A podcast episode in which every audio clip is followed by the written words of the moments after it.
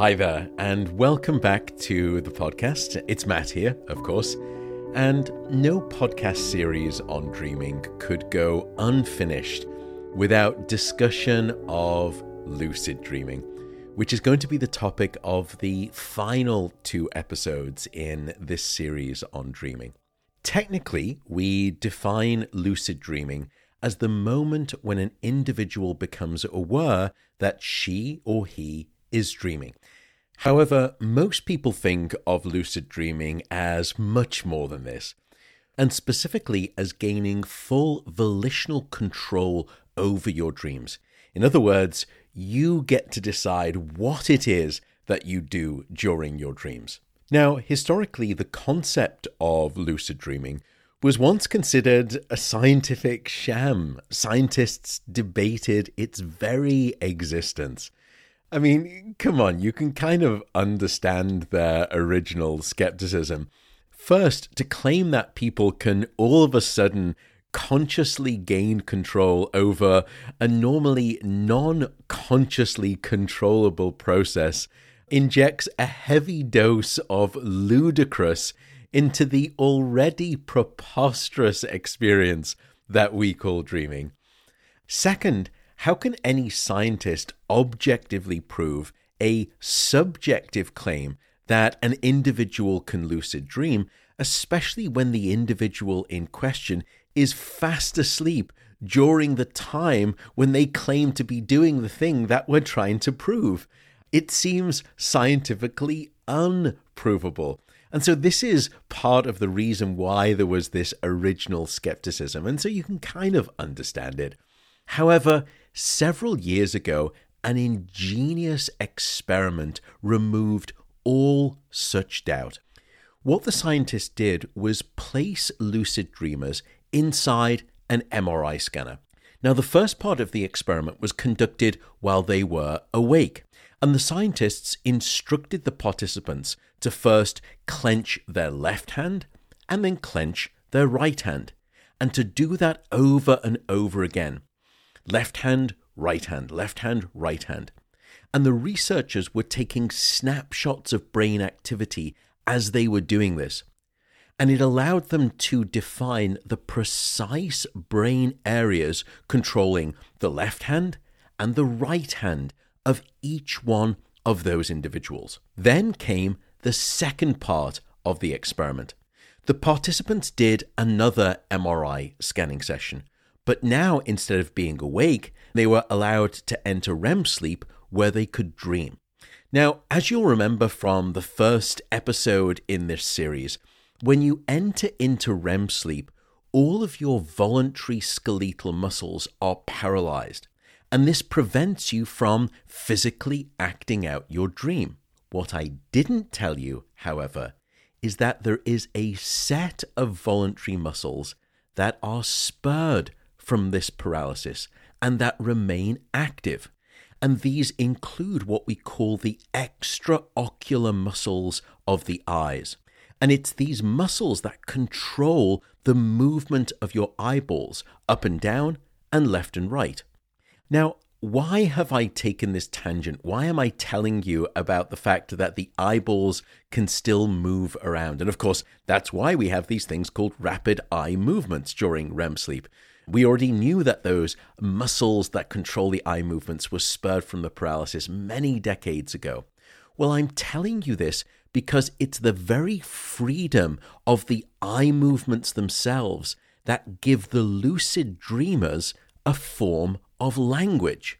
And it's their eyes underneath the closed eyelids, of course, when they're asleep and when they're in REM sleep, that essentially become a tool to communicate with scientists, firstly, about when they have become lucid in their dream, and then second, what it is that they're dreaming about.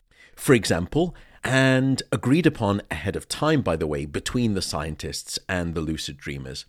I can ask a participant in the sleep laboratory to make, let's say, three deliberate leftward eye movements to indicate that they've just gained lucid dream control.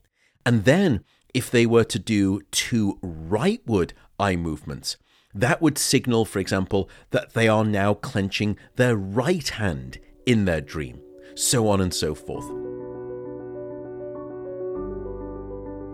A long term supporter of this podcast is the athletic clothing company called Vuori, and it's spelled V U O R I. And if, like me, uh, you exercise a fair amount, then you've probably seen people wearing their clothes. They have a wee little V badge on them. And I started noticing it around the gym too. But it was actually, I was gifted a pair of the athletic pants a couple of years ago. And I became a big fan for two reasons. The first is that they produce just really good, truly high quality clothing. And once you put it on, it's just immediately apparent. I think we all know what good quality clothing actually feels like. The second is that I try hard to be good to this remarkable place that we live in called planet Earth. And that's especially having grown up watching Sir David Attenborough on the BBC. Wonderful, I mean, um, inspiration. And why I also like Vuori is that they offset their carbon footprint completely. And I mean 100% and that includes using you know sustainable materials and avoiding harmful plastics, etc. So that was really my choice. That's just to give you background as to my story. So if you like athletic clothing and you wish to help the planet out, then check them out. Just go over to vuori.com forward slash Matt Walker. That's V U O R I dot com forward slash Matt Walker. And using that web link, you will get 20% off your purchase. So that is vuori.com forward slash Matt Walker.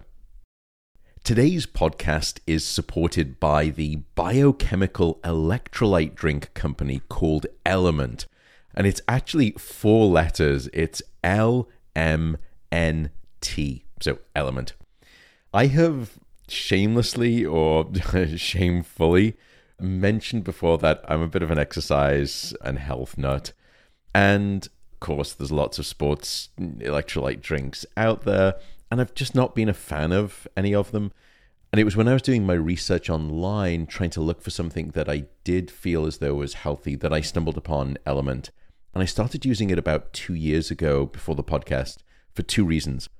The first is that the sugar content of most of these electrolyte drinks that you will be looking at is very high. And personally, and without any judgment, that's just not my thing. And it also actually circles back around to the link between high sugar and poor sleep quality that I've mentioned in previous episodes. The second reason was actually because of the founders. One of the founders is Robb Wolf, and he's a biochemist. And they approached creating Element from the basis of science rather than the basis of cell. And Element has no sugar, it has no coloring, no artificial ingredients. And as you can imagine, me being me, it's in that science that I believe in and that I entrust my health in, including my blood biochemical balance. So if you want to give it a try, just go over to Drink LMNT, which is D R I K, the word drink, drink L M nt.com forward slash Matt Walker. And you'll actually get eight free sample packs as you purchase any one of their orders. So again, that's drinklmnt.com forward slash Matt Walker. So let's come back to that ingenious study then. Having gone through the first round of the experiment, where the scientists were able to develop the ground truth of waking brain activity that defined which parts of the brain were controlling the left hand and which parts of the brain were controlling the right hand. Then, as I mentioned, the participants did a second MRI scanning session and now they were allowed to fall asleep. And first, the participants signaled to the scientists with a specific set of eye movements when they had become lucid, when they were inside of the MRI scanner.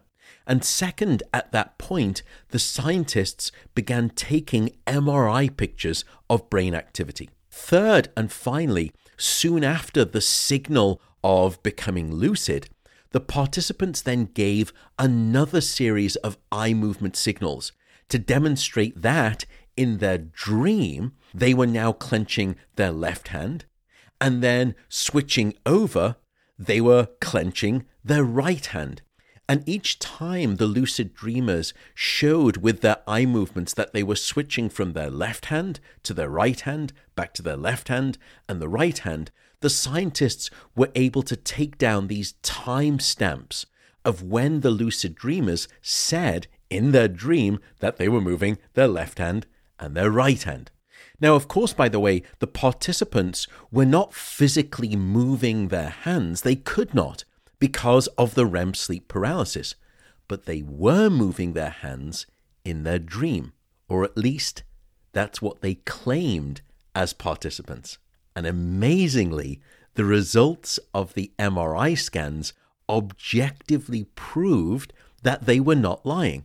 That the same regions of the brain that were active during the real waking physical right hand movements and left hand movements similarly lit up when the lucid participants signaled to the scientists that they were now then clenching their left hand and their right hand when they were lucid dreaming themselves.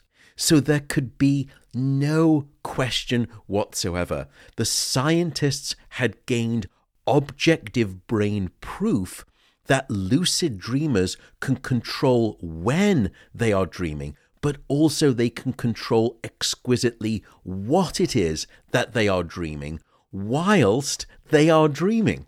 Absolutely brilliant. Now, I should note, I'm a bit ashamed by saying this, but when this paper was submitted to the journal, the editors of the journal wrote to me and asked me if I would review the paper.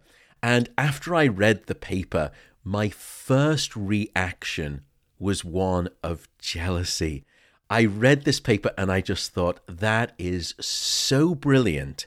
And I am so jealous that I didn't come up with that idea. Now, very quickly, that jealousy, because I'm unfortunately British, don't have too much ego, that jealousy quickly dissolved away. And I reviewed the paper and I wrote to the editors and I said, This is just a brilliant piece of science. It should absolutely be published. Here are the few things that I would suggest. But anyway, just as an aside, that's how brilliant I thought the paper was, and that's why I wanted to cover it. Now, in the next episode, we're going to continue to speak about lucid dreaming. I will describe a few more of these remarkable experiments, and then we will actually face the question of should you be lucid dreaming? Is it even a wise thing to be doing? And if you lucid dream, is it good for your sleep or does it harm your sleep? That's what we'll be discussing in the next episode. But for now, I will simply say take care. Thank you again for listening, and I will see you in the next episode.